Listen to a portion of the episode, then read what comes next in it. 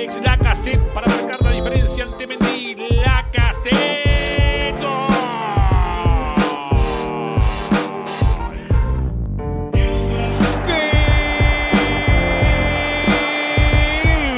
Arsenal.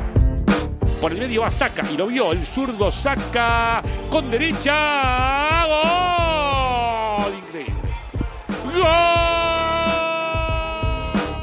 Bienvenidos amigos de Arsenal en América a un nuevo episodio de nuestro podcast. Acá estamos a pocas horas de lo que fue el mercado de pases, el cierre del mercado eh, invernal en Europa y con pocas noticias en lo que es fichajes. El equipo la verdad que no pudo incorporar ese número 9 que tanto persiguió, tampoco a ese mediocampista eh, que tanto necesitamos hizo algunas incorporaciones muy, eh, la verdad que de poco, poco resonantes, ya pensando más en el futuro que en las necesidades inmediatas. Y lo que sí, lo que realmente fue sorprendente fue la cantidad de bajas que ha sumado nuevamente el Arsenal en esta depuración que está encabezando Mikel Arteta. La última de ellas, ahí sobre la chicharra, en el cierre de- del mercado, Pierre-Emerick Aubameyang se marchó como jugador libre. Todo indica que va a jugar en el Barcelona a partir de, de muy poquito nada más. En unos días se estará incorporando al conjunto de Xavi y el Arsenal que pierde a su capitán, otro capitán que también se vuelve a ir por la puerta de atrás, por la ventana. Así que mucho, mucho para hablar en este episodio, al que le doy la bienvenida a todos. Mi nombre es Rodrigo Duben, con muchísimas preguntas que hay eh, en Twitter, en nuestra cuenta arroba arsenal-américa. Ahí estuvieron dejando todos mensajes y, muchas conclusiones de lo que fue este mercado que vamos a estar leyendo de aquí al final del episodio, donde también tenemos un anuncio muy especial que después lo, lo vamos a estar dando. Le voy a dar la bienvenida al resto del equipo. Voy a saludar a Mati Tercich. Mati, ¿cómo estás? ¿Todo tranquilo? Eh, ponele, ¿no? Una forma de sí, tranquilo, tranquilo como el mercado de verano de Arsenal Claro, en, claro. cuanto a ingresos. Eh, mercado de invierno, perdón. Eh, sí, no sé, sentimientos encontrados. Hoy leyendo ya un poco con algo de, de distancia sobre lo que pasó ayer. Realmente no, no, no tengo resuelto si está bien, si, no, no sé, no sé si es tan fácil de definir, si está bien, si está mal, Sí, eh, los sí. errores, qué sucedió. Digo, creo que nos va a venir bien hablar un poco todo esto porque es raro, es muy raro todo lo que pasó por las circunstancias que venimos arrastrando desde diciembre, por el tema Aubameyang, que ya sabíamos que no iba a estar disponible. Digo, hay, yo creo que la catarsis va a ser más necesaria que nunca hoy. Sí, sí, hoy va a ser un programa muy de catarsis. Le doy la bienvenida a Agustín Devoti. Diego, ¿cómo va? ¿Todo tranquilo? Hola muchachos, Mati, Rodri, bueno, saludos a la gente. Y sí, como dice Mati, eh, fue un cierre de mercado bastante agridulce por, lo, por cómo se terminó dando. Eh, otra vez con la partida de un futbolista importante del plantel que por supuesto ya no contaba, pero lamentablemente se siguen cumpliendo esos patrones de que muchos ídolos de Arsenal se están yendo por la puerta de atrás. Eh, muchos futbolistas que llegan por una gran suma de dinero se terminan yendo libres, que es la verdad un- una preocupación por, porque por supuesto es muy difícil tener un proyecto futbolístico sustentable cuando suceden este tipo de cosas. Y bueno, eh, la verdad que un poco decepcionados porque Arsenal no terminó incorporando a nadie. Está claro que el club termina realizando una apuesta muy importante y muy arriesgada teniendo en cuenta lo que queda de, de acá a final de temporada. Ya habíamos dicho que Arsenal solamente tiene una competición, pero estaba claro que había que, que por lo menos haber intentado más reforzar el mediocampo y sobre todo la delantera, que eso creo que es lo más Mm. importante de todo. La última vez que no había llegado ningún futbolista en un mercado había sido en el invierno de 2017, hace cinco Mm. años. O sea, Arsenal lleva cinco mercados consecutivos trayendo por lo menos un jugador en cada ventana. Y bueno, como decimos, veremos. Es una apuesta importante de, del entrenador que continuó, del entrenador y manager que continuó con la depuración del plantel, que eso también, por supuesto, sigue siendo importante. Pero a día de hoy tenemos un plantel muy corto, teniendo en cuenta eh, hipotéticas lesiones, el tema del COVID, que creo que eso es básicamente lo, lo- lo más preocupante de todo. Y vamos Mm. a ver qué es lo que termina sucediendo. Por lo pronto es una declaración de intenciones. eh, Mm. La salida de Aubameyang termina siendo, yo creo que eh, relevante en el sentido de que me parece que antes que darlo a préstamo, la verdad era preferible que el jugador ya se desvincule completamente del club porque realmente no iba a aportar nada y si te- iba a tener que volver a final de, de esta temporada para luego que sea una cuestión de conflicto, creo que lo mejor era resolverlo de raíz, pero bueno, por supuesto todos los atenuantes que, conlleva la salida de agua también hablan un poco de que habría que modificar algunas cuestiones de cómo está eh, afrontando este, este proyecto porque claramente no puede ser que se invierta tanto en futbolistas que después no terminen dejando ni siquiera una libra en su partida en las arcas del club. Pero bueno, tenemos mucho por debatir ahora. Total, tenemos muchísimo y vamos a comenzar ya mismo mientras el equipo entrena en Dubái, donde, donde está haciendo una mini pretemporada. Eh, y Son seis jugadores, ¿no? Más o menos los que hay ahí en Dubái. Sí, sí, sí, un poquito, ¿no? Eh, ese reducido grupo que está en Dubái entrenando eh, después de lo que fue un mes de enero bastante, bastante turbulento, bastante traumático, el equipo no logró victorias, había terminado muy bien el año 2021, pero el 2022 la verdad que no arrancó para nada bien. Ahí anda el Arsenal que llegó a este día, a este último día de mercado tratando lógicamente de cerrar algún refuerzo. A ver, para hablar un poco de lo que fue el mercado y después vamos a hablar un poco de, de, de Aubameyang, yo creo que Arsenal hizo intentos. Arsenal salió a buscar a ese 9, intentó pujar por Vlaovic, salió a buscar ese mediocampista, sonaron también varios nombres. Eh, una lástima, la, verdad, lo de Bruno Guimaraes, que termina eh, fichando por, por, Newcastle. Me parece que era un jugador que, encajaba a la perfección para, para, reforzar ese puesto de, mediocampista que estamos buscando, ese volante mixto, ¿no? buen pasador, un, jugador que, que, influya mucho en ataque, más allá de la distribución de la pelota. Eh, la realidad es que Arsenal tenía objetivos eh, de muy alto calibre, de muy alto nombre, a los que no pudo acceder, a los que no pudo llegar. El equipo se había eh, planteado, digamos, ese objetivo para, este mercado, sumar un futbolista ya consagrado, que, venga a ser referente de este vestuario, que venga a potenciar a, las, pequeñas figuras y a, los jóvenes talentosos que sumamos en el último mercado, que fue la verdad que muy, muy bueno. El mercado de, verano fue, fue realmente importante para, para, la transformación de este equipo. Recordemos que cuando los, los refuerzos empezaron a jugar, la dinámica cambió completamente. El equipo empezó a sumar resultados positivos, empezó a, ver su mejor versión y la realidad es que necesitamos de esos jugadores porque cuando hubo alguna baja, cuando no pudo jugar Tomiyasu, cuando eh, estuvo eh, ausente, eh, por ejemplo, Martín Odegar en algún partido, o, si, o si hasta que realmente se, encontró el funcionamiento en ataque, el equipo anduvo muy mal. Cuando tuvo que jugar con la Sinache en el Etihad, la verdad que sufrimos un montón. Entonces, la verdad que, el último mercado había sido muy bueno. Arsenal apuntó a grandes, a grandes objetivos este, este mercado y yo creo que en algún punto Arteta está en esa postura de si no me traes lo que realmente necesito, o sea, si no viene, por ejemplo, un 9 consagrado, si no viene Vlaovic, prefiero que no venga nadie.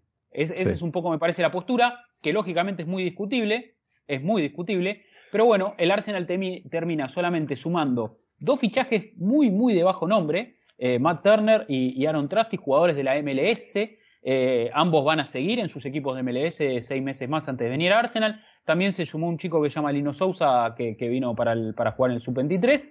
Y después, muchas salidas se terminó yendo Chambers, se terminó yendo eh, Pablo Marima en el que salió en la sesión, pero Chambers ya dejó de ser jugador de Arsenal, Kolasinac dejó de ser jugador de Arsenal, Aubameyang de dejó de ser jugador de Arsenal, todos nombres que eran muy importantes en algún punto, que eran referentes de este vestuario y que hoy terminan afuera, ya lejos de lo que es el proyecto de Arteta. Sí, sí, sabes que recién hablaste de Callum Chambers y hace un rato pensaba que toda esta situación de la llegada o no llegada, por lo menos en mi cabeza, me, me, hace recordar un poquito al comienzo de esta temporada. ¿Se acuerdan cuando tratábamos de convencernos de que tal vez en algún caso podría no llegar a ser tan malo que Callum Chambers fuera nuestro lateral derecho titular, ¿no? ¿Se, ¿se acuerdan que lo charlamos esto? Muchos tratábamos de convencernos de que esto iba a ser así. En definitiva, terminó llegando Tomiyasu y nos mostró lo que era un jugador distinto con, un nivel superior a, Chambers y, claramente ese autoconvencimiento que estábamos tratando de generarnos en nuestras cabezas era para lidiar con, un mercado de pases hasta ese, hasta ese momento decepcionante. Bueno, lo mismo me parece que es en este caso. Digo, yo entiendo esto que decís vos, Rodri, me parece importante. Hay, hay como.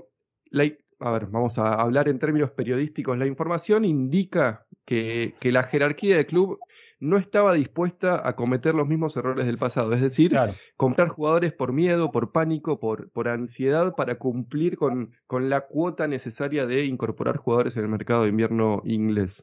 Está bien, te lo entiendo, tenés un plan, eh, si aparecía alguna oportunidad de mercado, un, Dixit de Devo que, claramente aplica esta situación, va a ir a aprovechar la Arsenal. No lo pudo hacer, intentó con Vlaovic, todos lo sabemos, Vlaovic claramente tenía la decisión tomada de ir a Juventus. Eh, aparentemente lo intentó con Guimaraes, aparentemente preguntó por Isaac, eh, y así todo no terminó logrando nada. Si me decís que las convicciones firmes de, que el futuro de Arsenal se va a definir en el mercado futuro, en el, próximo mercado de pases y no en este, y vos estás convencido de que no querés volver a equivocarte, de que no querés traer a un Lucas Pérez, no querés traer a un Denis Suárez, no querés traer a, claro, no sé, decenas de jugadores que Arsenal compró y mal compró y después tuvo que empezar a hacer eh, purgas de planteles como la que está llevando a cabo Arteta hace ya dos años. Digo, Pablo Marí, eh, eh, Seth Kolasinac, William, eh, bueno, como ya dije, Denis Suárez, Kim Kallstrom. ¿Cuántos jugadores Arsenal compró mal y después? Cedric. Cedric es el ejemplo perfecto. Estamos atados a Cedric por tres años y medio por una mala decisión de ansiedad o de, de, eh, mal proceso de toma de decisiones eh, que terminó mm. con Cedric en nuestro club. Digo, entonces, yo estoy con esos sentimientos encontrados de, por un lado, entiendo que el club intentó y entiendo que el club tiene un plan eh, claro con respecto a perfil de jugadores, con respecto a intenciones dentro de la cancha y fuera de la cancha, etcétera. Pero por otro lado, desde principios de diciembre sabemos que Aubameyang no cuenta más para Arteta. Digo, tuvieron dos meses para planificar el reemplazo de nuestro mejor jugador, si querés, o un jugador que tiene siete goles en Premier League, que podía llegar a darnos, si estuviera disponible para el equipo, otros siete, tal vez diez, si estaba encendido. Y ahora Arsenal no tiene ni siquiera un 9 suplente que, que, pueda llegar a competirle a la cassette, que ya es un, entre comillas, mal 9 titular. Digo, estoy así, estoy como Tuviste dos meses para planificar, aunque sea un préstamo. El, ejemplo perfecto es el de Jovic, que tal vez no quería salir del Real Madrid, tal vez Ancelotti no lo quería dejar salir. Pero digo, hay varios como Jovic en, todo el fútbol europeo. Hay delanteros que de mínima son mejores que Eddie Enquetia, sin, menospreciar, sin menospreciarlo a Eddie, ¿no? Por no, no, claramente, claramente, sí. Creo que entonces digo, yo por un momento pienso, bueno, está bien, es el plan, están ejecutando el plan maestro de Arteta y Edu y en el verano europeo vamos a ver el resultado final con Oscar Isaac de, centro delantero y con el mejor 5 de la historia del fútbol inglés eh, al lado de Thomas Partey. Y por otro pienso, tuviste dos meses para reemplazar a un Aubameyang que, que se peleó con tu entrenador y, son goles que necesitas, porque claramente el equipo necesita goles, especialmente necesita goles. Entonces estoy ahí como voy y vengo todo el tiempo no sé, porque se los dije a ustedes en el grupo, digo, ¿no? Digo, son los 20 jugadores que están ahora son los que nos pusieron cuartos y son los que nos pueden terminar poniendo cuartos. Después pienso que pueden llegar a jugar Odegaard, Saka, la SOS más Martinelli entre los, en los cuatro puestos de arriba y me sigo emocionando, me sigue gustando esa idea. Total, sí, sí, Pero después pienso si Martinelli se lastima o si lo echan o si se y ya te empieza a, dudar todo un poco. No sé. Y también, también, Mati, está, perdón, y ya le damos paso a Debo, eh, está, está mal cargar la responsabilidad sobre esos chicos. Eh, son, no dejan de ser chicos. Eh, Saca, Martinelli, o Smith Rowe, Odegaard tiene un poquito más de, está un poco más curtido, pues de los 16 años que está jugando a este nivel y ya pasó por varias frustraciones que seguramente fueron construyendo su carácter, pero eh, está mal seguir cargando eh, el peso de eh, la responsabilidad del éxito sobre estos chicos porque son muy buenos, pero no dejan de ser chicos, no dejan de ser chicos. Van a ser inconsistentes, es, naturalmente así para un futbolista joven. Claro, claro. Yo lo que creo en realidad es que, como dice Mati, también habría que hacer un, pantallazo general y evaluar básicamente lo que fue este mercado, porque también he leído mucha gente quejándose por el tema de la cantidad de jugadores que se fueron, pero más allá de Aubameyang, el resto de futbolistas no estaban aportando nada. no, no, claro. Entonces es como que tampoco tenés a nadie para llorar ni para lamentar que se haya ido. Eh, tal vez ah, sorprende mucho el contraste entre la, cantidad de jugadores que se fueron y que no haya llegado ninguno para reforzar automáticamente el club. Pero claramente, como dice Mati, el problema a solucionar estaba claro y hace rato que se sabía, incluso ya con los tres delanteros contando a Aubameyang, que había problemas en ofensiva. Y ese era claramente eh, es la duda que se me genera, porque eh, lo vimos, a, por ejemplo, a, a Mikel Arteta eh, yendo hasta Denver a reunirse con los Cronky. Claro. Había pensado que esa cuestión iba a ser el catalizador para que llegara por lo menos un delantero, que al final no terminó en nada. O sea, yo no creo que Arteta haya ido a Estados Unidos para negociar por dos futbolistas de la MLS, contrato? que encima, bueno, eso puede ser, es verdad que encima uno de los dos, que Aaron Trusty, Aston Trusty es de, Colorado Rapids, que es del mismo equipo. Es un, O sea, Contabilidad creativa me suena más que otra cosa. La, negociación más fácil que tuvo Edu en su, en su vida. Y eso tuvo que hacer muchas negociaciones difíciles, la verdad.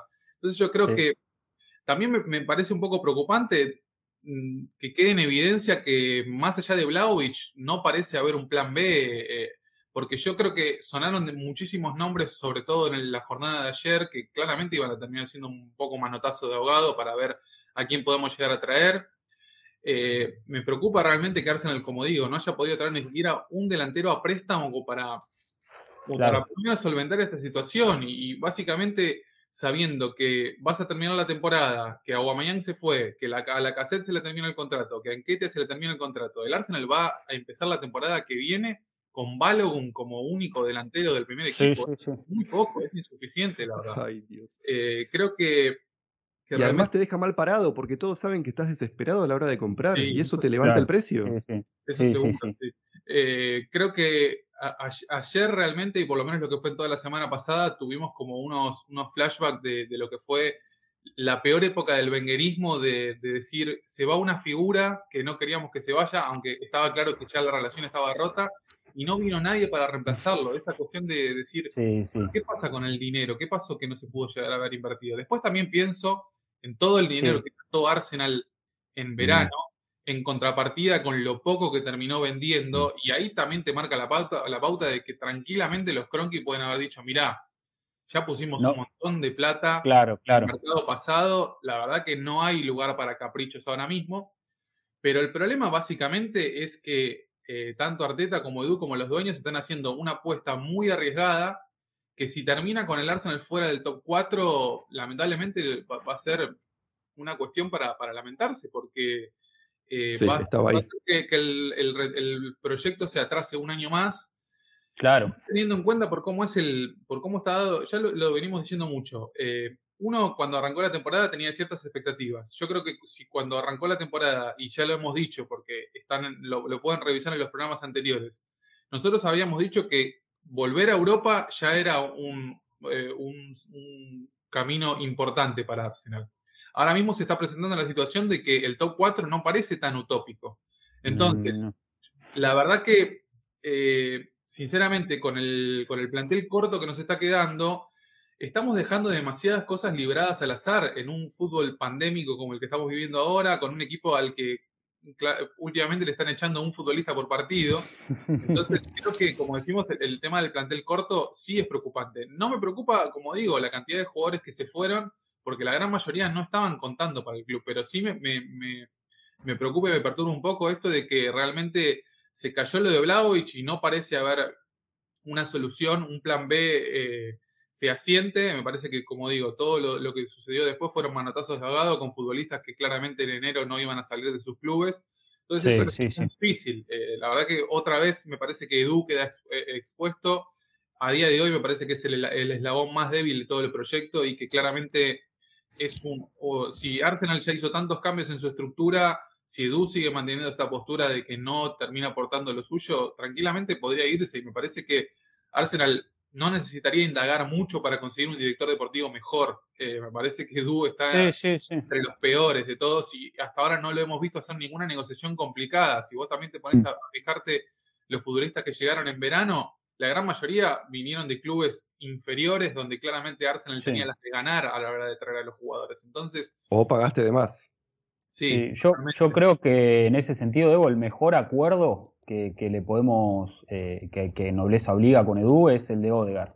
La movida de Odegar salió muy bien con esos seis meses a préstamo y después pagando solamente 30 millones por un futbolista que eh, está, es totalmente recuperable, o sea, no contaba para el Madrid, pero eh, porque creo que todavía Modric, Casimiro y Kroos siguen al nivel de, de Champions League, eh, de, ganadores de Champions League, pero, pero es un jugador que, se, lo obtuvo a muy bajo dinero. Y Arsenal debería haber inventado algo así para este mercado también. Debería haber tratado de conseguir un nuevo préstamo que quizás a futuro también podía ser un, fichaje permanente. Hubiera sido ideal, hubiera sido ideal para, para poder salir airioso de esta cuestión donde, como ustedes dicen, perdiste a, tu goleador, a tu mejor jugador, al, al capitán del equipo Eh, y un poco que yo, eh, esto que decís vos es cierto, los Cronky deben haber dicho, bueno, ya hicimos una inversión muy grande, si no hay, si los acuerdos no cierran, no forcemos porque la verdad que económicamente tampoco estamos para hacer ese esfuerzo. Eh, y yo creo que, bueno, evidentemente la gran falta, como, como, como dicen ustedes bien, es que no hubo plan B y que hubo tiempo para preparar la salida de Omeyang y la llegada de un delantero. O sea, se podría haber prevenido de otra forma y te terminaste quedando sin nada. Eh, entendemos la posición del club de no, de no poner plata de más, entendemos que el mercado no es fácil, entendemos muchas cosas, pero también sabemos que hubo tiempo para prevenir todas esas cosas que son difíciles de, solucionar sobre la marcha. Sí, también entender, eh, perdón, Mati, que el club eh, ahora mismo está en una posición donde, como vos dijiste, Rodri, tampoco le podemos exigir tanto a los chicos. Y lamentablemente son los chicos los que van a determinar. Sí, sí, son ellos, son ellos clasifica al top 4 no, básicamente, porque a día de hoy estamos con dos eh, números 9 que no aportan los goles necesarios, eh, que no parecen en un horizonte cercano que los vayan a aportar tampoco. O sea, la cassette tiene dos goles de jugada en mil minutos disputados, me parece que es muy poco. Y en Ketia realmente, fuera de lo que vimos en su impacto en la Copa de la Liga, que es un torneo que Arsenal ya no está jugando, tampoco lo hemos visto como un futbolista preponderante. Eh, está este chico Mika Vieret, que tampoco eh, ha tenido minutos hasta ahora. Entonces, en ese sentido, es una cuestión que, realmente preocupa porque claramente lo que hay ya quedó demostrado que es insuficiente y vamos a tener que asumir que los goles van a terminar repartidos entre varios futbolistas que esperemos puedan mantenerse sanos y, en buen nivel, porque de eso realmente va a terminar dependiendo esta cuestión. A mí también me preocupa un poco si uno hace un balance de lo que es el ciclo Arteta hasta hoy, pasaron cinco marcados, Arteta trajo 14 jugadores y de esos 14 jugadores ninguno es delantero. Entonces, yo creo que por eso viene siendo un problema recurrente de hace tiempo y aparte estamos hablando de una posición donde realmente cuesta improvisar. O sea, vos necesitas claramente, más allá de que el, fútbol que intenta pregonar Arteta es como intentar tener un equipo coral donde todos los futbolistas terminan aportando lo suyo y terminar repartiendo goles y, preponderancia entre los chicos, me parece que sigue siendo una cuestión demasiado arriesgada. Por eso, de esos 14 jugadores, 3 arqueros, 7 defensores, 4 mediocampistas y ningún delantero. Em, creo que claramente, por eso te digo, es una cuestión que Arsenal viene manejando mal hace un tiempo y a mí realmente me sorprendió muchísimo. Yo no, no iba a pretender que Arsenal pagara la cláusula de rescisión de Alexander Isaac ayer que me hubiera parecido un despropósito y otra vez hablar algo que sería pésimo para la, gestión de Du, que otra vez tenga que salir a tocarle la puerta a los Cronky para que paguen de antemano una cláusula de casi 90 millones de euros por un jugador que quieras o no sigue siendo una promesa. O sea, tampoco se justificaba haber pagado ese dinero, porque Vlaovic, a pesar de eso, ya venía demostrando, rompiendo récords en Italia, que tal vez sí valía esos 70 millones que le terminó costando a Juventus. Entonces, en ese tema, me parece que que realmente hay una mezcla entre improvisación y, riesgo que está asumiendo Arsenal que lamentablemente a final de la temporada te puede llegar a costar un puesto de Champions que a día de hoy parece ser bastante obtenible, pero bueno, Arsenal se está moviendo en un límite muy fino que, sinceramente estamos esperando que no suceda nada extraño porque claramente eh, estamos cortos. Una lesión fuerte. lógicamente, que, lógicamente que ahora, chicos, ya me parece que el mercado queda atrás. Eh, lo que no se hizo ya no se puede hacer. Y ahora es cuestión de esperar que, como decimos, que estos jugadores que son los que están a cargo del equipo, estos jóvenes que son muy talentosos, que les sobra calidad para jugar en Premier y para destacar, eh, tengan la consistencia necesaria para que esos rendimientos nos mantengan eh, en los puestos altos de la tabla y podamos lograr el objetivo de jugar competiciones europeas, Dios quiera la Champions, y si no, yo creo que una clasificación a Europa League no termina de ser eh, tampoco, o sea, termina de ser un, Era lo que esperábamos. pequeño, claro, un pequeño escalón para, para poder seguir avanzando eh, y quizás la próxima temporada ya con ingresos de Europa League y, un poco más de atractivo, seguir haciendo crecer al, equipo y al, vestuario, ¿no? Con, incorporando nuevas figuras. Em, convengamos, Rodri, que hay un tema muy importante y, con esto cerramos para opinar sobre Aubameyang Em, a día de hoy, y si vamos a hablar de lo que fue la depuración de este plantel, solamente quedan cuatro futbolistas que estuvieron en la era Wenger hasta hoy. Lo que habla mm. claramente de una depuración gigantesca. Total. De esos sí, cuatro sí. futbolistas, ninguno de los cuatro parece tener un futuro cercano en Arsenal, porque estamos hablando No, de no. la cassette, el Neni, Holding y Yaka. Son los únicos cuatro jugadores que todavía quedan en el club desde la época de Wenger. O sea, estamos hablando de una de- creo que no hay ningún club en Europa que en, en este, en estos años haya depurado tanto su plantel. Y Total, realmente total. celebramos también esa cuestión, porque claramente Por supuesto, por supuesto. una inyección de sangre joven, necesitaba traer futbolistas que tengan ambición y que quieran conformar un proyecto ilusionante como es el que está trabajando ahora Arsenal. Entonces, en ese sentido, me parece que, que va a ser muy importante, y sobre todo con lo del tema de la baja de Aubameyang, Arsenal se va a terminar ahorrando casi 30 millones de libras Sí. En un contrato que no va a terminar pagando. Sí, y- sí, sí. Y son, ahora mismo Arsenal terminó liberando 500 mil libras por semana para sueldos, que es una barbaridad de dinero. Sí, sí, sí. Y- hay un cálculo estimativo de que si se terminan yendo Leno, se termina yendo Bellerín, Torreira y varios de los futbolistas que no terminan contando, Arsenal terminaría liberando casi un millón de libras eh, para tener solamente dedicadas a los sueldos, que es la verdad una locura. Entonces eso nos hace Sí, que el mercado que viene va a ser muy importante. Pero bueno, esperemos que, que realmente no termine la temporada y nos estemos lamentando como, como el año pasado, que incluso Arsenal tuvo un año muy malo y quedó a seis puntos de Champions. Esta temporada que Arsenal Claro. tiene otra dinámica. eh, si también se termina quedando ahí nomás en la orilla de la Champions, la verdad que Sí, no sí. mucho. Pero bueno, se fue Bueno, sí.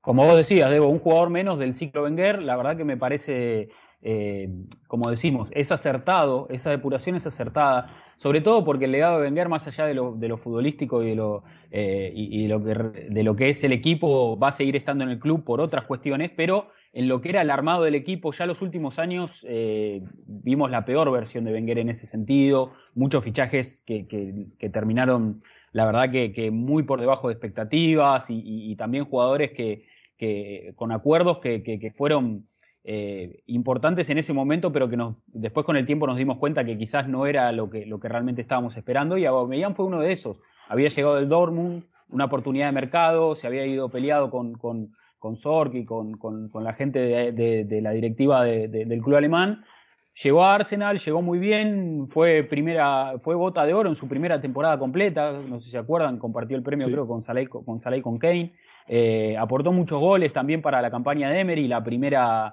eh, que, llegamos a la final de Europa League, con la caseta ambos eh, se repartieron ¿no? un poco lo- los goles de- del equipo de esa campaña, pero la realidad es que eh, después empezó a mostrar su, peor cara en cuanto a lo profesional, en cuanto a lo- al, compromiso con algunas cosas que se estaban pidiendo en el club.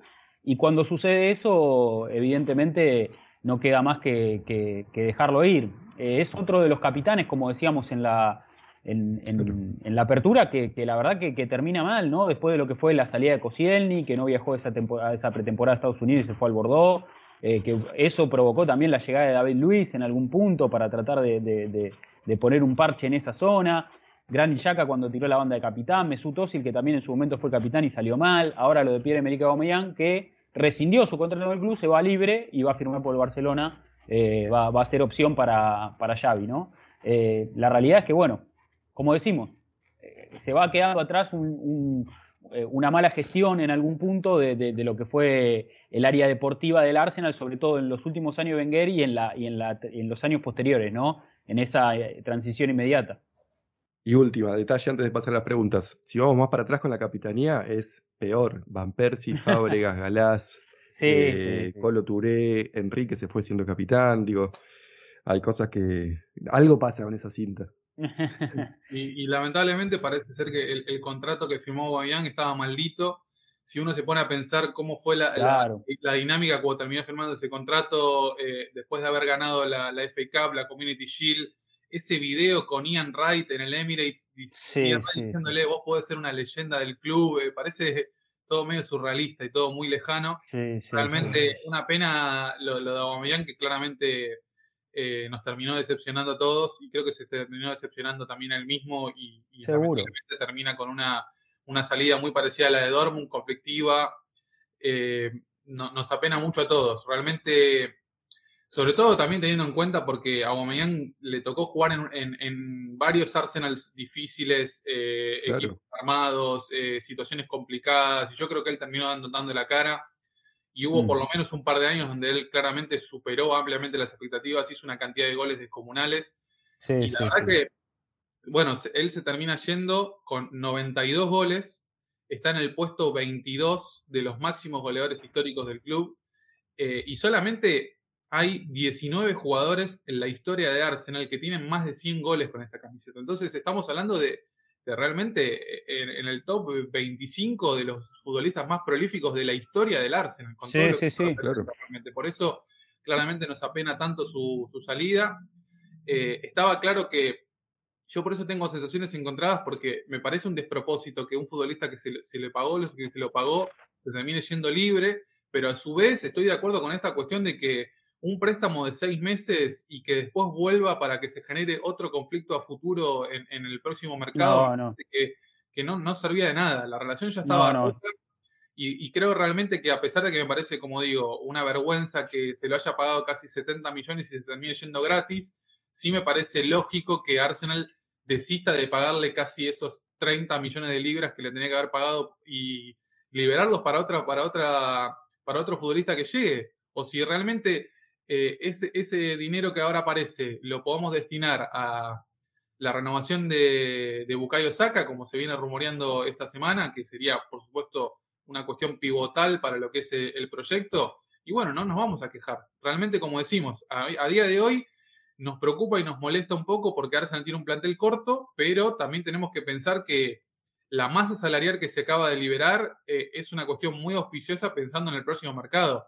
Arsenal Sí, va a tener que traer no solo un delantero, sino dos, y yo creo que, que realmente va a haber dinero y va a haber Mm. eh, posibilidades de incorporar por lo menos un 9 preponderante para lo que va a ser la próxima temporada, porque realmente ya hace rato que es una necesidad y ahora más que nunca es una necesidad imperiosa. Sí, sí, urge, no, claramente. Como vos bien decías, Debo, eh, Arteta un poco que se encargó primero de armar el equipo hacia atrás y ahora tiene que, que terminar de completar el rompecabezas, ¿no? Con, con alguna figura eh, ofensiva importante.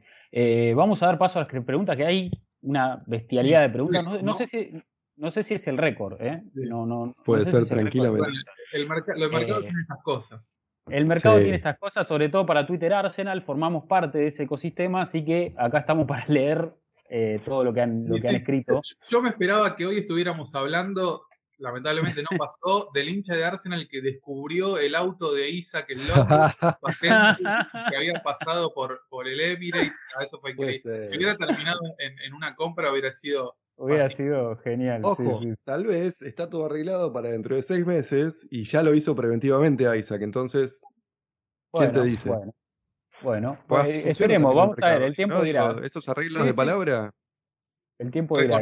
que ah, eh, Isaac hizo una muy buena dupla con Martin Odegaard en Real Sociedad. Real de sí, sí. Es, es- es una cuestión que es interesante también para ver. Sí, creo que ese era un poco la, la- el, el condimento principal de, de por qué el fichaje nos gustaba tanto, ¿no? Por, por, porque congenia con Odegaard y, y- y- y puede ¿Vieron? ser una, una dupla interesante. Sí. Perdón, Rodri, ¿vieron el video que lo comparan con Henry? Eh, Que tiene un montón de goles me- Sí, muy parecidos. ¿sabes? iguales, iguales. Sí. Yo me- ahí me, me convencí. Yo no estaba convencido, chicos, ¿eh? pero vi ese video y me convencí. Lo quiero el sueco de nuevo en Arsenal. El, el sueco es un futbolista muy elástico. también. Sí, sí, sí. Bien, vamos a empezar con los mensajes. Nos dice Paola Bautista. eh, difícil procesar que no fichemos. Me dolió que Guimaraes se vaya al Newcastle, debió ser nuestro. Al verano hay que ir por Haaland o Kane. Eh, Haaland, ok. Haaland, Muy sí, bueno. sí, bastante ambicioso. Eh, un Kane a los Sol Campbell me gustaría en algún Sí, hincha. ¿eh? No, pero tiene Eh, 50 años ya, no, no es el eh, momento nada. Ya está, ya está. Mientras a rezar que no se lesione nadie, dice, esta semana ha sido desgastante y creo que hoy al fin podré dormir, dice Paola. Federico dice, saludos muchachos. Bueno, en teoría se hicieron fichajes, pero con trampa, ya que el arquero Matt Turner y el central Austin Trusty llegan en junio. Ahora, considerando que Arsenal solo tiene una sola competencia, no es tan descabellado, pero eso sí, un- si, si un titular se lesiona, dice Federico, no jodemos, eh, ya Una que no hay variantes. Ah, perdón, perdón, perdón, dale, termina. no, me, me parece también que cuando Arteta dice "Trata- eh, trataremos, el mensaje es más claro que si no era Vlahovic, no era nadie. Lo de Guimaraes ni lo comento, ya que eh, se nota que en caso del jugador si quería venir, el dinero, pero el dinero manda, dice, dice Federico, sí. Justamente hablando de Guimaraes, ¿vieron el video de presentación en Newcastle con Ah, sí, los sí, sí, dardos, tiene los dardos contra de y contra Arsenal. Arsenal? Explícame eso. ¿Qué estaba? ¿Qué esquía enojado porque Edu no pudo, no, hizo negocios con él? Porque no, no le encuentro otra explicación. Sí, No, innecesario. innecesario. Lo que eh, del tema de, por ejemplo, de Matt Turner, es una opción interesante, me parece que... que Muy buen arquero, ¿eh? Sí, eh, está, peleando eh, con, Stephen, el, arquero de Manchester City, para ver quién es el arquero titular de Estados Unidos, que Estados Unidos, por supuesto, es una selección bastante incipiente, que está metiendo muchos futbolistas en Europa también. Y sí. me parece, para no hablar solamente de cuestiones negativas, que ya haber resuelto el reemplazante de Leno en enero de este año me parece una gestión muy buena. Sí, eh, sí, termina siendo eh, positivo. Por lo menos es un problema menos, ¿viste? Para preocuparte, porque ya claro, claro. marcado más pensando, uh, hay que traer otro arquero. Bueno, ya lo del tema del arquero suplente ya está resuelto. Así que ahora, por lo menos, a, centrarnos en el, en el, volante central y al 9 y tal vez en un lateral derecho un poquito más ofensivo. Vamos a ver qué, qué pasa para el mercado que viene. Bien, bien. Alejandro Rueda dice, este final del deadline fue un fracaso rotundo ya que quedamos muy cortos para el resto de la temporada. Edu nuevamente demostrando que es un incompetente y que lo único bueno que le ha visto al Arsenal es gracias a los fichajes que Arteta pidió. Eh, que se haya ido agua me alegra porque nunca querés un tipo tan poco profesional en tu equipo. Si Arteta logra entrar a Champions es un milagro con la plantilla que tenemos más eh, que una obligación como muchos gunners afirman, dice Alejandro. Eh, Rick comenta, hola amigos, qué pena lo de agua, nunca levantó el nivel y lo extrafutbolístico pesó más. Más gana ver el documental de Amazon para ver eh, qué pasó. espero que lo expliquen a fondo. Salieron muchos que ya no debían estar en la plantilla. Eh, nos habría encantado la llegada de algunos refuerzos, dice, dice Rick. Ricardo Ramos dice, saludos amigos, creo que a pesar de, que, de estar cortos tenemos buena calidad en la plantilla, sobre todo dinero. No hay pretexto en verano, sí o sí, a fichar un grande en la delantera y un grande en el mediocampo, dice Ricardo. Rodrigo Pizarro. Estás obligadísimo. No, es que yo creo que igual eh, la, inversión se va a hacer eh, en verano, ¿eh? Porque ya ahí Pero todo el mundo lo sabe, tenés una desventaja ahí. Estás, te estás regalado para el mercado. Digo, todos saben que querés comprar un delantero y un volante. Sí, en ese sentido sí, en ese sentido sí. Eh, Rodrigo Pizarro dice, muy triste cómo se fue dando lo de agua, cuando por momentos llegó a ser eh, lo mejor de la Premier, cuando fue el único del equipo que respondía, demasiado triste cuando bajó su nivel. La mejor de las suertes para él y agradecido por los buenos momentos, dice Rodrigo.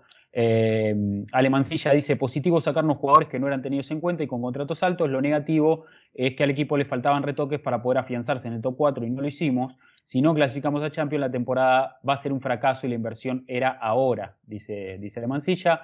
Renzo Chávez dice, lo bueno es que se fue a Agua con un sueldo que contradice su juego eh, actualmente, pero sí muy decepcionado porque el plantel estaba corto, tuvimos salidas sin ningún refuerzo inmediato, tomando en cuenta que muchos medios aseguraban que buscábamos a un mediocampista y un delantero centro. Saludos, Gunners, manda Renzo.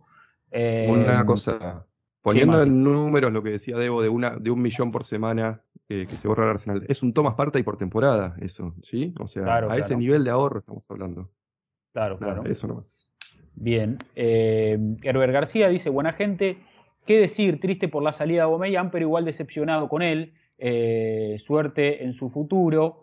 Bueno, un mercado más con salidas que entradas. Para mí fue un mercado ineficiente. Ojalá podamos sobrevivir con un plantel corto y más en la posición del 9, dice, dice Herbert. Alonso Pérez dice, por más que ya no contraré con Aubameyang para el FIFA, estoy de acuerdo que eh, con que se haya ido eh, hace tiempo no es determinante, ni jugaba bien, ni siquiera jugaba, dice. Esperaba un refuerzo en el ataque, Laca es bueno, pero no hay cambio, dice Alonso. Em, sí, a ver, Aubameyang había empezado bastante bien esta temporada, como para apuntar algo a esto que, vienen comentando.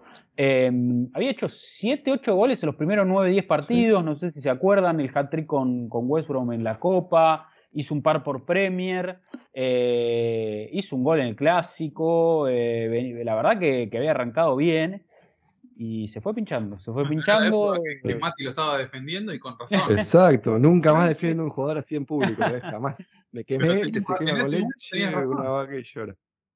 En ese momento sí tenías razón. Sí, sí, sí. Todo pero momento estaba haciendo goles. El tema es que después dio un vuelco que, que la verdad que no, no lo esperábamos. O sea, no se esperaba, no se entiendo la situación de que Arteta tiene que imponerse un poco, porque vos no podés permitir que un futbolista te falte tantas veces el respeto o le falte tantas veces el respeto al club. O sea, estamos tratando de imponer, como decimos, una filosofía importante.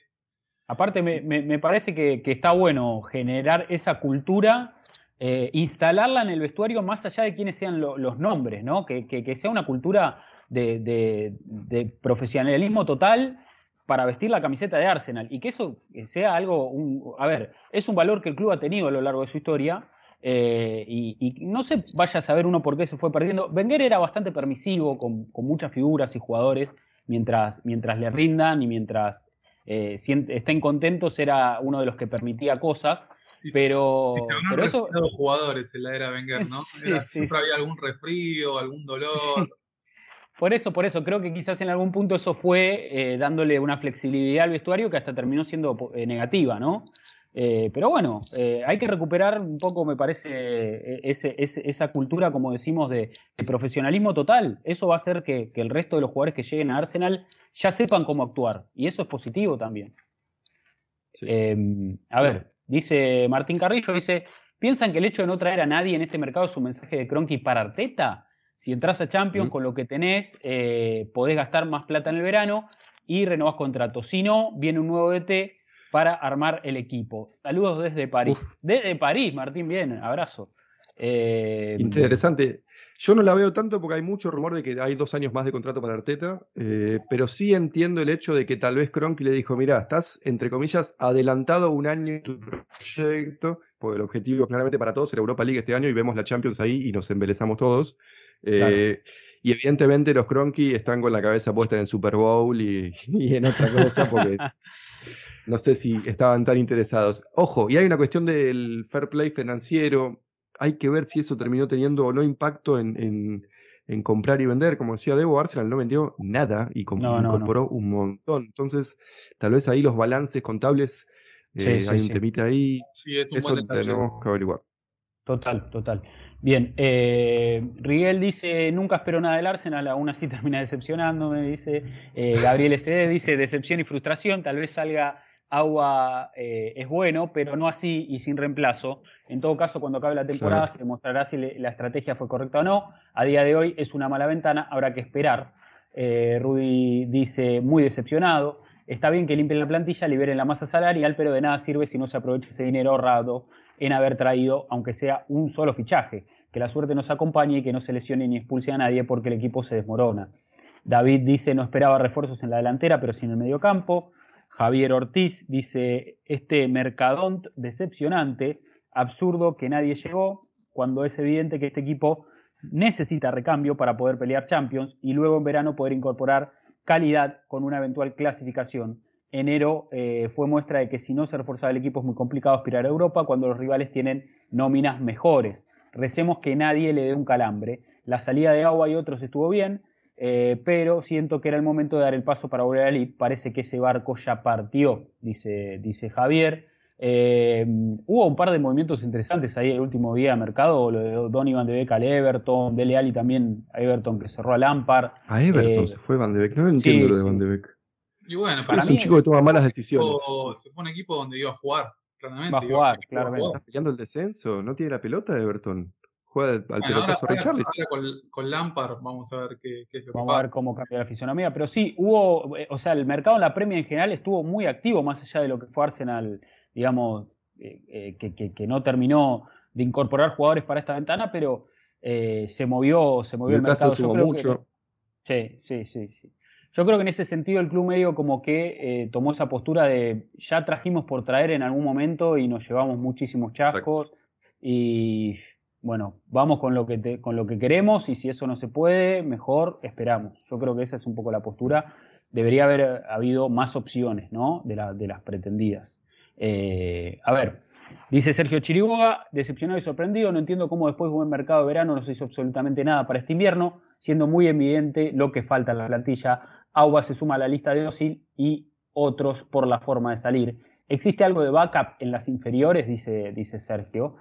Eh, Ahora no nos va a quedar otra realmente. Arteta va a tener que confiar en los jóvenes. O sea, yo creo que por lo menos en, la parte ofensiva vamos a tener a, Hutchinson, que todavía no es un jugador interesante, como decimos a Mika Vieret, que es uno de los goleadores de, del Sub 3, y después no hay mucho más realmente. O sea, Charlie Patiño, si juega en la base, algún partido, pero. Realmente, eh, Miguel Asís, eh, vamos a muchas chances más para Zambi y Loconga también, eh, que sigue siendo un chico joven. Eh, más chances tal vez para Tavares de jugando en otra posición que no sea lateral, tal vez un poquito más adelantado. Y bueno, vamos a tener que improvisar un poco y a seguir dependiendo de que los chicos estén eh, a, un nivel alto como venimos demostrando hasta ahora.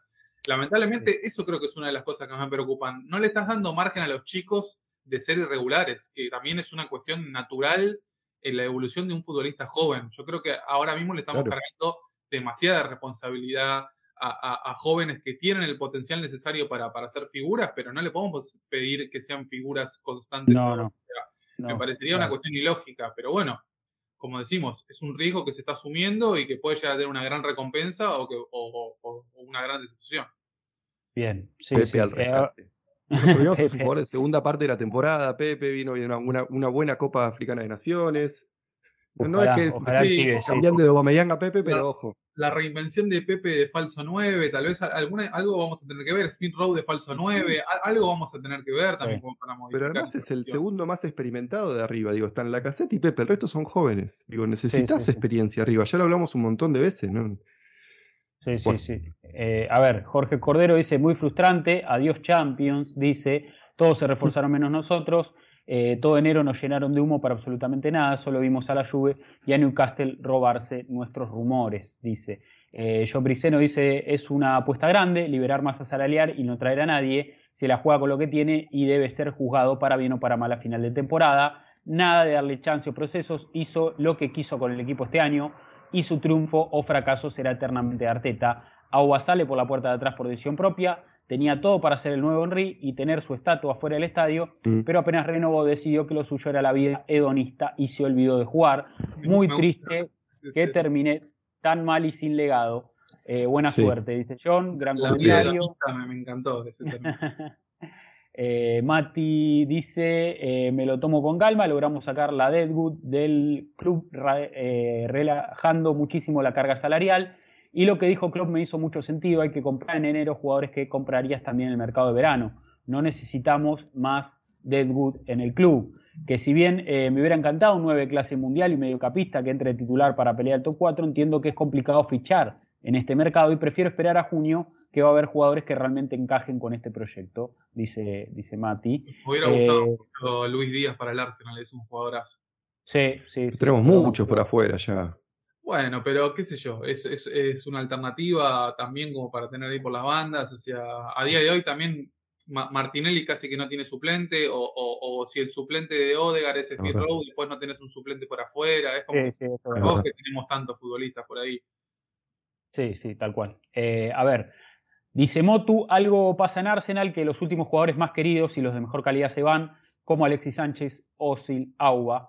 ¿Es problema de los jugadores o de la dirigencia?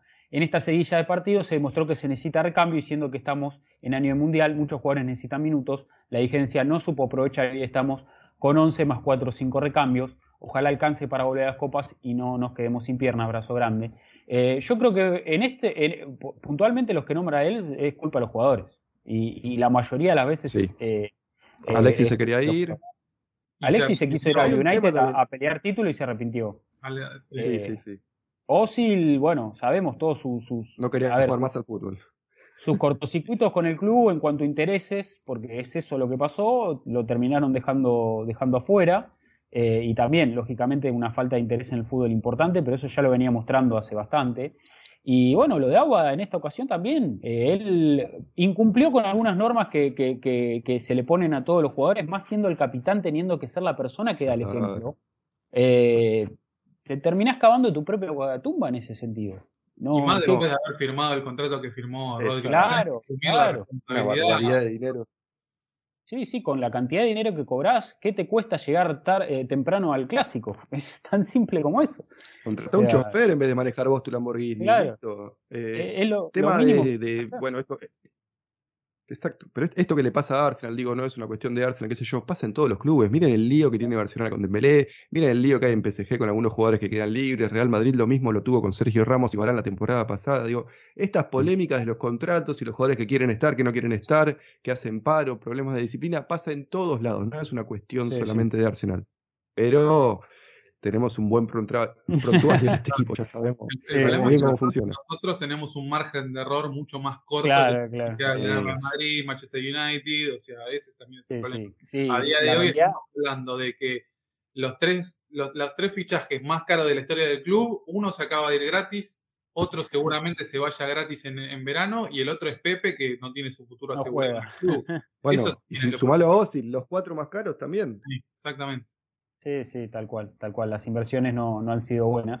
Eh, René Araníbar dice, ¿cuál creen que es el plan de Arteta y Edu para lo que resta de la temporada? Eh, pregunta así concretamente. Yo creo que... Esconderse. El plan, básicamente es llegar peleando el top 4 a abril, mayo. Eh, no hay otra situación. Al Arsenal le quedan 17 partidos de acá a final de la temporada.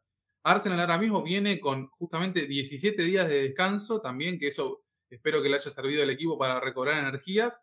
En Qatar tenemos solamente eh, dos partidos programados para todo febrero, y yo calculo que algunos más van a terminar metiendo por el, por el tema del calendario, porque tenemos algunos partidos adeudados. Y después, a partir de, marzo, Arsenal tiene un partido por semana, ya lo dijimos esto. O sea, es una, es una ventaja que no tiene ningún otro equipo. O sea, salvo Wolverhampton, eh, mientras eh, eh, Manchester United y West Ham sigan en Europa, no van a tener esa ventaja que tiene Arsenal hoy. No nos vamos a cansar de, insistir con este tema porque es puede llegar a ser la cuestión fundamental que determine si Arsenal clasifica a Champions o no. Y además, Debo, en estos 17 partidos, Arsenal enfrenta a todos sus rivales directos, a todos. Tiene que jugar con Tottenham, tiene que jugar con West Ham, tiene que jugar con United en una de las últimas fechas, que va a ser muy picante. Vamos con Wolves ahora la fecha que viene. Vamos con Wolves ahora la fecha que viene. Entonces, es cuestión de salir a la cancha y dar, dar la talla. Eh, pasa un poco por ahí, tratar de que no se lastime nadie, que no expulsen a nadie, y ahí. Eh, Mario Ignacio Peña dice muy decepcionado y todos sabemos que esto del espacio salarial eh, y tal es más plata para los Cronky, dinero que no van a invertir en el club. ¿Cómo van a traer jugadores cuando el equipo no se clasifica a ninguna competición la otra temporada? Dice una vergüenza todo. Eh, Edwin López 250 millones en los últimos dos mercados de pase pusieron los eh, han puesto han puesto su, porción ¿eh? eh Edwin López dice tenemos los sí. convengamos también no, es porque salir a defender a los dueños ni a los dueños de la pelota y todo pero habíamos comenzado también a, no, sé si hacernos la idea, pero yo creo que desde el club trataban de bajar una línea de que el Arsenal sea un equipo que se pueda sustentar por sí mismo. Y está claro que Arsenal a día de hoy no está preparado para ser un club de esa manera. Y si los Kroenke no hubieran dado esa inyección de dinero en los últimos pares de mercados, Arsenal hoy en día tendría imposible. para pelear el descenso más que para pelear por Europa. Entonces, está claro que el modelo que, eh, el modelo estadounidense que tienen los, eh, los dueños en la cabeza a día de hoy no se puede sostener. Pero también es una cuestión que también lo hemos dicho muchas veces. Si vos no invertís, no podés competir y cada vez va quedando más relegado. Entonces, en ese sentido, eh, hay que darle un poco a la derecha a los dueños de que claramente no quisieron dejar el proyecto a la deriva, porque si no, claramente hubieran vendido el club y listo. O sea, hoy Daniel X sería. Claro. Sí, sí, Entonces, eh, no les va a quedar otra que seguir invirtiendo. Eh, y yo espero que el próximo mercado haya una inversión importante, porque a este equipo todavía le faltan piezas como para pelear con los, más, los, equipos más importantes de la Premier, sin duda. Sí, además. Si vamos eh, a Europa, falta profundidad. Sí, totalmente. Sí, total, total. Dos jugadores por puesto, mínimo. Sí. Además, cuando los Cronky toman un poco el control, eh, la figura de Wenger era bastante omnipresente en todas las cuestiones de, modelo económico y de, área deportiva, y hubo que hacer una reestructuración en ese, en, esa, en ese área sobre todo. Y yo creo que lo que ha pasado mucho en estos últimos años es que se han dado la cabeza contra la pared muchas veces tratando de, un poco aprender a cómo se gestiona un equipo de fútbol europeo top. O sea, e, es algo que, incluso hasta me parece que todavía no lo tienen muy claro y, es algo que se está encarrilando poco a poco, pero, pero es un vicio, o sea, hay vicios que se vienen arrastrando desde hace mucho tiempo también en lo que es la dirigencia del club. Y, ahora recién empieza a girar una rueda en base a inversiones, como bien dice Debo, y, se están viendo alguna mejora, más allá de, de que no, no estamos defendiendo a los dueños ni, mucho menos, pero, pero entendemos un poco cuál es el contexto, ¿no? Dentro de la, de, la falta de refuerzos, por ejemplo, que es lo que más nos preocupa ahora. Eh, a ver, Edwin López dice tenemos los peores dueños, el peor director deportivo, eh, lo de Du es impresentable, por, sí, ahí sí, Ahí sí, sí, ahí Eh, dice, lo de Edu es impresentable, por él tendríamos a Arthur por 18 meses, es un enemigo de Arteta, creo que, que hoy lo de la dirigencia y el director deportivo dejaron pasar el tren del top 4, eh, podemos aspirar a un sexto lugar, dice Edwin. es interesante esto de Arthur, ¿eh? porque evidentemente no tenemos toda la información, pero alguien de la jerarquía, Edu Arteta, los Cronky, propusieron el tema de Arthur, ¿sí? Los 18 meses, el año y medio de préstamo, que no tiene sentido por ningún lado. Alguien lo frenó. Me encantaría saber quién lo propuso y quién lo frenó. Me encantaría saber si fue Edu que lo propuso y Arteta lo frenó, o Edu lo propuso y los Cronky lo frenaron. Sí, Porque esa información es clave para saber cómo funcionan Porque creo que, toman las decisiones. 18 meses de préstamo con una obligación de compra de 40 millones. una locura, inviable. Un, un sinsentido para un futbolista que desde que llegó a Europa no rindió en ningún club. O sea, es una apuesta muy fuerte.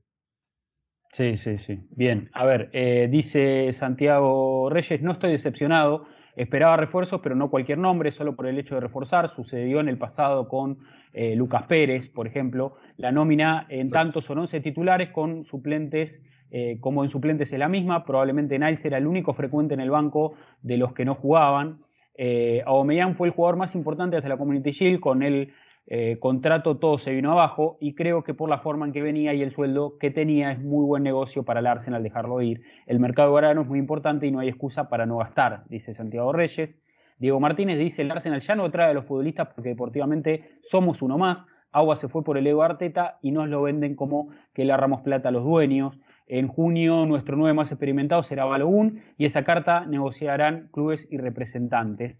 Arteta tiene mínimo 9 de 11 eh, jugadores titulares que son suyos y no puede haber excusas. Él confeccionó esta plantilla con lo bueno y lo malo. Arteta y Edu jugaron un all-in y al final de temporada se verá si le salió o no.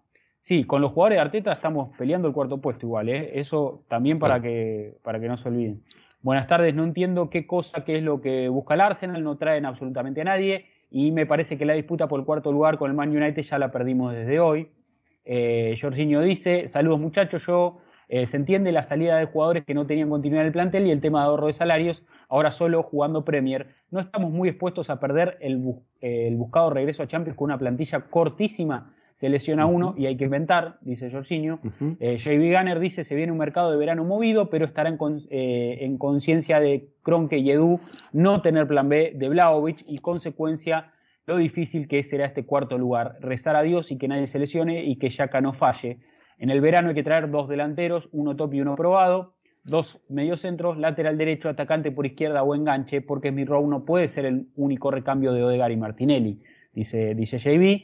Jair dice, saludos amigos, la, tras la serie de agua, con el poco rendimiento de los delanteros y teniendo en cuenta que Pepe ya ha jugado de punta en el Lille, ¿Creen que sería una buena idea probar con el Malfilenio en esa posición? Recordemos que el Lille marcó mucho goles, demostró tener excelente capacidad de definición y tras varios destellos en el Arsenal, no existe posición que permita más la intermitencia futbolística eh, innata del africano. Además, ¿qué jugador marcando goles se le ha crucificado? Dice, dice Jair.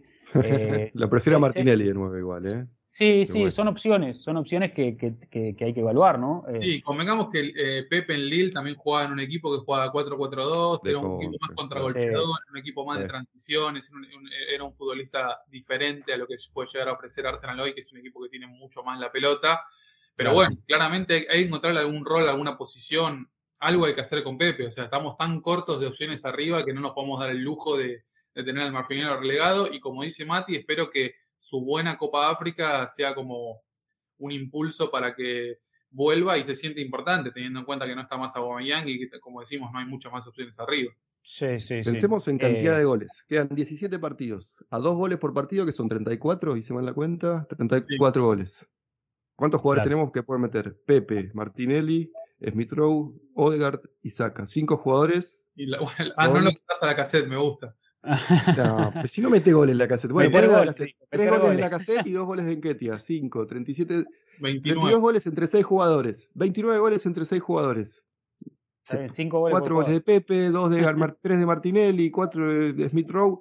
Debería poder Arsenal competir por ese puesto. pero vamos a ver. Vamos a ver. Eh, Diego Jesús dice: ¿Creen que Arteta es cómplice de lo que sucedió en el mercado o simplemente es un tibio? Porque por más que los jugadores se le fueron, no era muy tenido en cuenta era nuestro recambio, inentendible y patético que no hayan traído reemplazo para Chamberlain, Lainali o Meyang. La falta de ambición por parte del cuerpo técnico y la dirigencia es muy preocupante. Todos los equipos de la Premier acaban de mejorar su plantel, menos nosotros. No les importa el hincha, no les importa el club.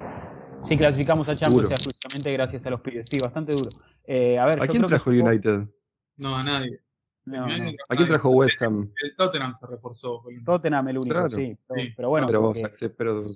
Bentancur y Kulusevski. Sí. sí, y se fue. Eh, ¿Lo ven a Bentancur en la Premier? Eh, muy lento, ¿no? Muy lento, me va, parece. Va, a tener que, va a tener que ajustar una marcha, sí, va a tener que ajustar una marcha. Eh, a ver, Lucas. A mí me encanta, eh, Betancourt, pero no sé si. Sí, sí, o sea, muchísima calidad, pero es un ritmo que. Por, por ejemplo, Zambi Loconga, ¿lo estamos viendo? O sea, es un jugador que tiene muchísima calidad, pero si no acelera una marcha, se lo van a comer crudo. Es así. O sea, la Premier no, no, no son las otras ligas. Eh, a ver, dice Lucas, ¿cómo es posible que no pudieron concretar nada luego de tanto humo? Me preocupa bastante la situación en la que queda el club. Nico dice, ¿por qué se van todos libres? Tan poco eh, poder tienen que no pueden vender a los jugadores esclavos, dice, dice Nico. ¿Qué pasa? Que son sueldos altísimos, jugadores que no juegan. Eh, es difícil, difícil encajar en el mercado ese tipo de jugadores.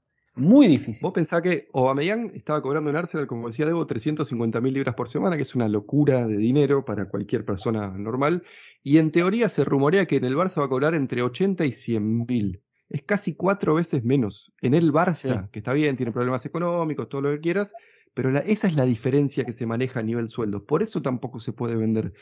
No es solo, a ver, no es para liberar de culpa y cargo a, Edu y Arteta, pero no es nada fácil convencer a un jugador que está ganando 10 que pase a ganar 2. También comentamos que, eh, eh, quieras o no, los sueldos también son un aliciente muy importante para lograr que futbolistas vengan a tu club. Porque yo no, no creo que, más, allá de que después se te termina jugando en contra, si te sale bien nadie dice nada. El problema es que Arsenal le terminó dando sueldos, por ejemplo, a Kolasinac, a Mustafi, a Ozil, a Lacazette, a Guameyang, que en otros lados no se lo pueden pagar, pero gracias a eso fue que los terminó convenciendo para que vengan o para que se queden. Esa también es la cuestión. El problema es que si después te sale mal, ahí estás teniendo a un futbolista que es descontento, que encima cobra un montón de dinero y no te lo puedes sacar de encima. Ahora, si te mm, sale bien, nadie dice nada.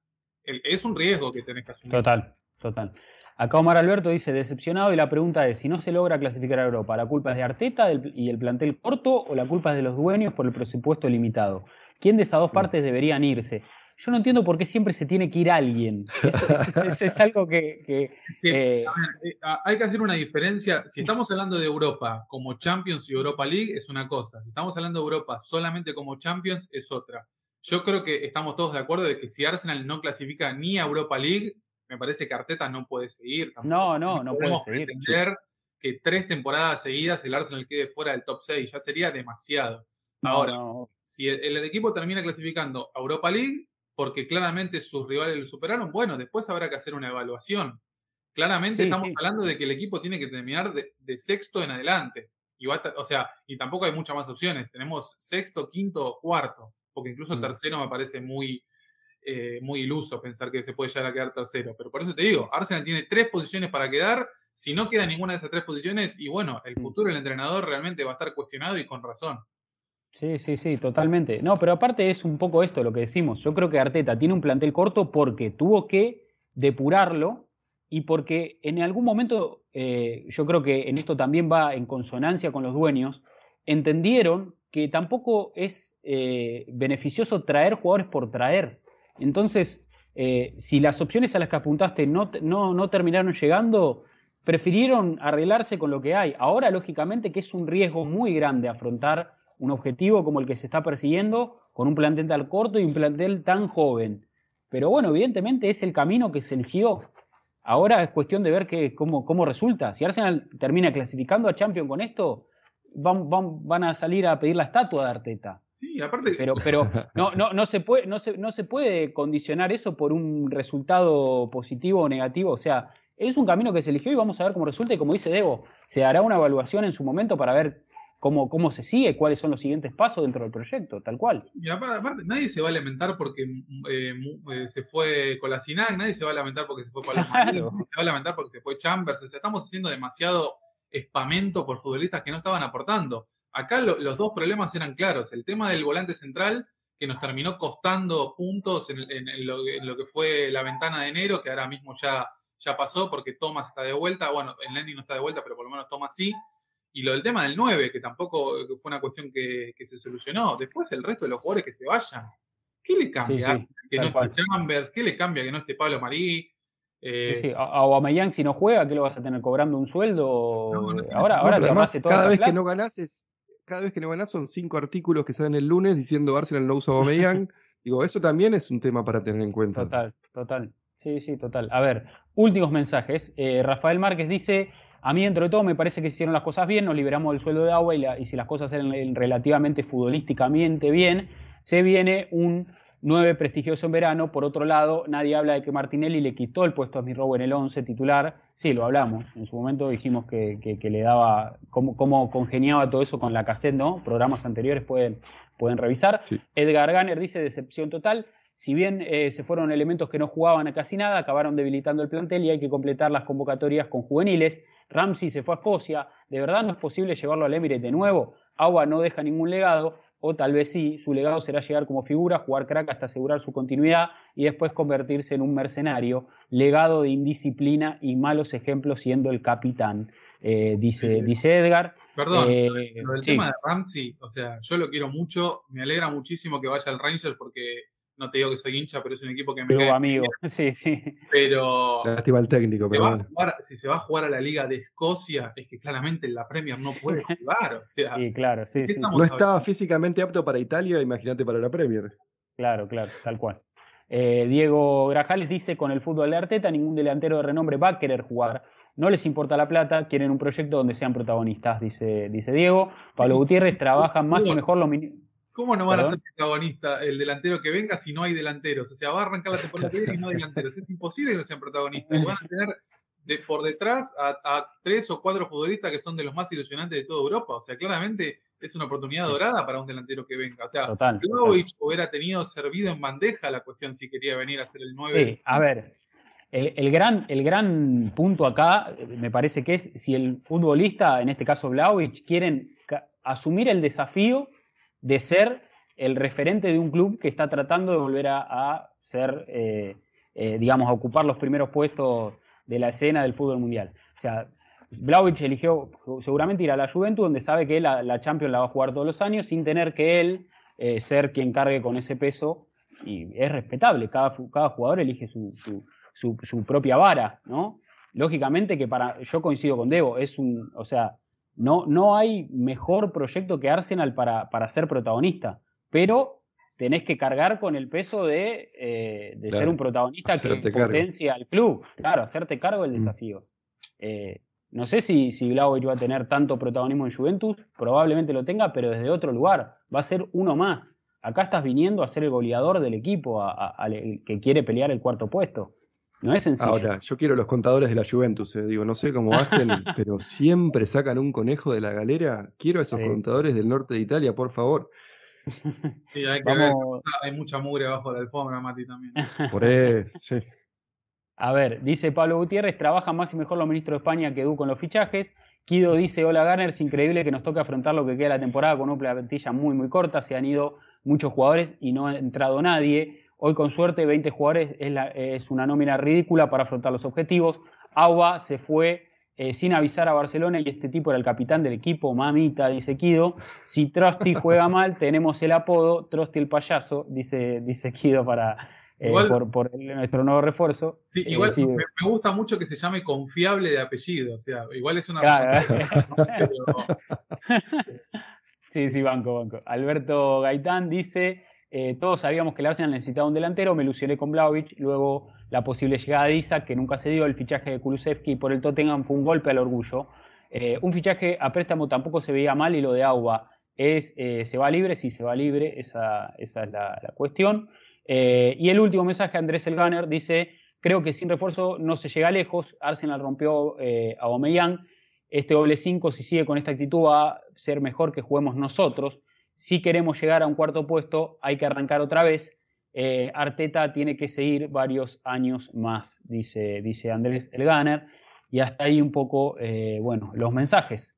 de eh, la verdad, récord. No, no habíamos tenido tanta, tantos mensajes nunca, así que muchas gracias a, toda la gente que se sumó, que participó de este debate.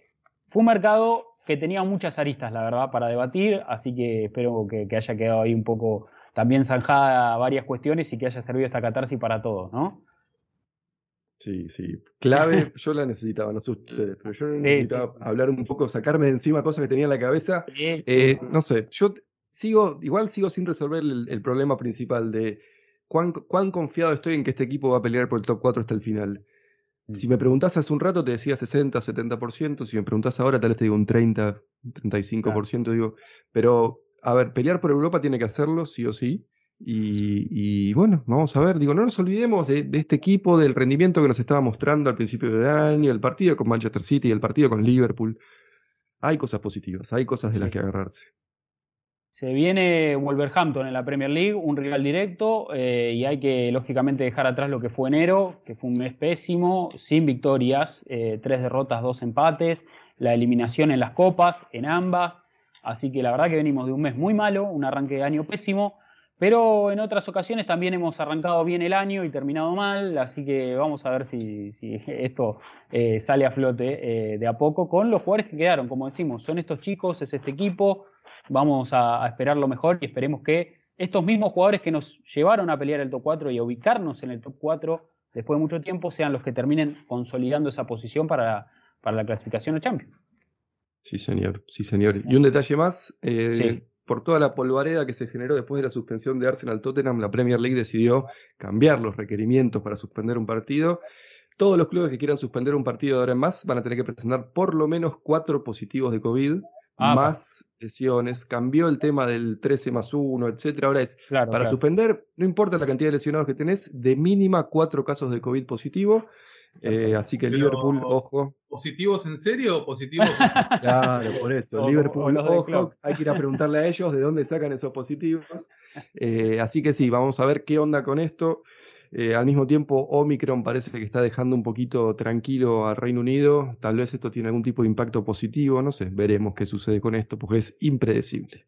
Sí, sí, impredecible. Sí, esperemos que también que, eh, cuando se está yendo, ahora que se va a empezar a ir el frío en Europa, eso también, también. que el COVID se pueda desperdigar mucho menos y que nos permita tener a todos los futbolistas sanos, ojalá. Sí, totalmente. Bien. Eh, para cerrar el programa, eh, teníamos preparado un anuncio especial, algo que queríamos comentar.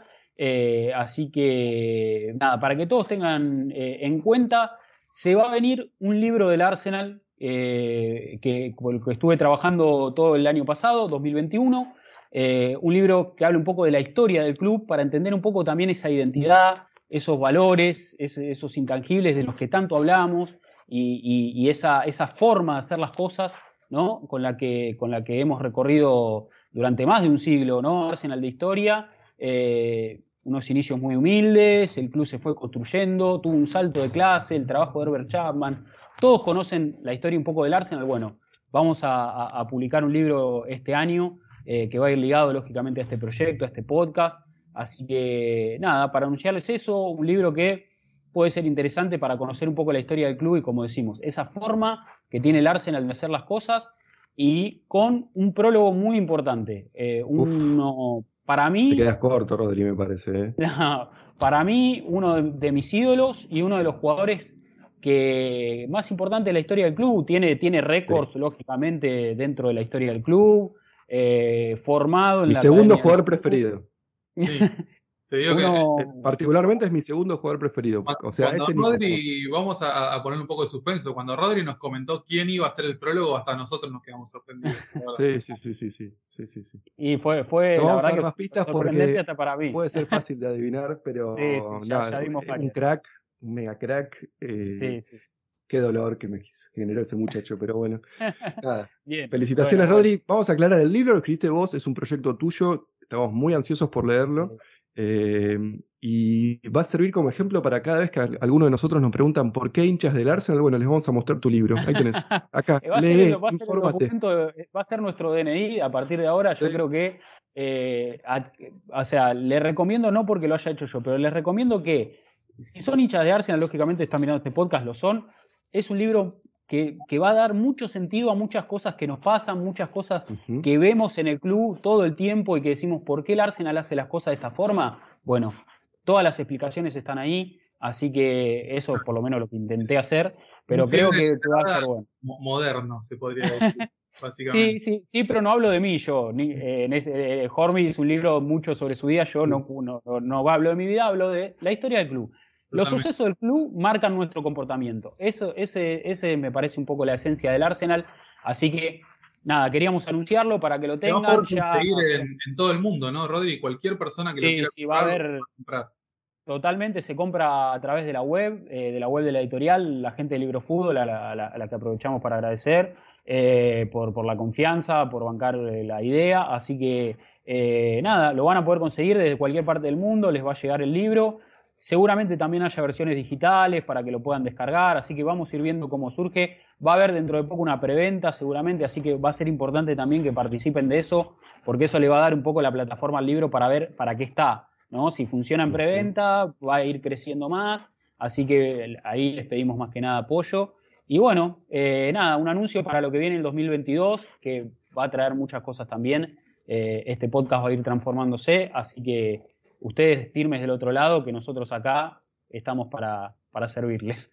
Así que bien, eh, bueno, nos vamos a despedir hasta la próxima semana, ya con, con partido, vamos a estar analizando lo que va a ser el, el encuentro con, con Wolverhampton. nos queda un episodio más. Todavía nos queda un episodio más. Uy, bueno, queda uno más pero vamos a ver qué preparamos. Vamos a ver 10, qué preparamos. 10 de febrero es el partido con Wolverhampton. Falta una vida todavía. Uy, entonces vamos a ver qué preparamos porque, porque tenemos, tenemos mucho para, para dar. Entonces, algo, algo, algo vamos a traer. Mati, muchas gracias. Un placer, Rodri. Felicitaciones en público ahora. ya les hicimos en privado. No, en serio, no aguanto más, no solo para leer el prólogo, sino para leer el libro en general. No existe algo de este estilo en castellano. Tal vez, no sé si existe algo en inglés. Digo, a ese nivel te estoy diciendo. Seguramente hay historias de Arsenal, pero no tan eh, que tenga contemplado tanto tiempo, digo, ¿no? Digo, que, expliquen un poquito lo que es la esencia del club. Eh, así que felicitaciones por eso. y bueno, nos hablaremos la semana que viene entonces. Bueno, muy bien. Debo, muchísimas gracias. Gracias, Rodri. Gracias, Mati. Gracias, por supuesto, a toda la gente que nos volvieron a llenar de mensajes como cada semana. Les agradecemos mucho.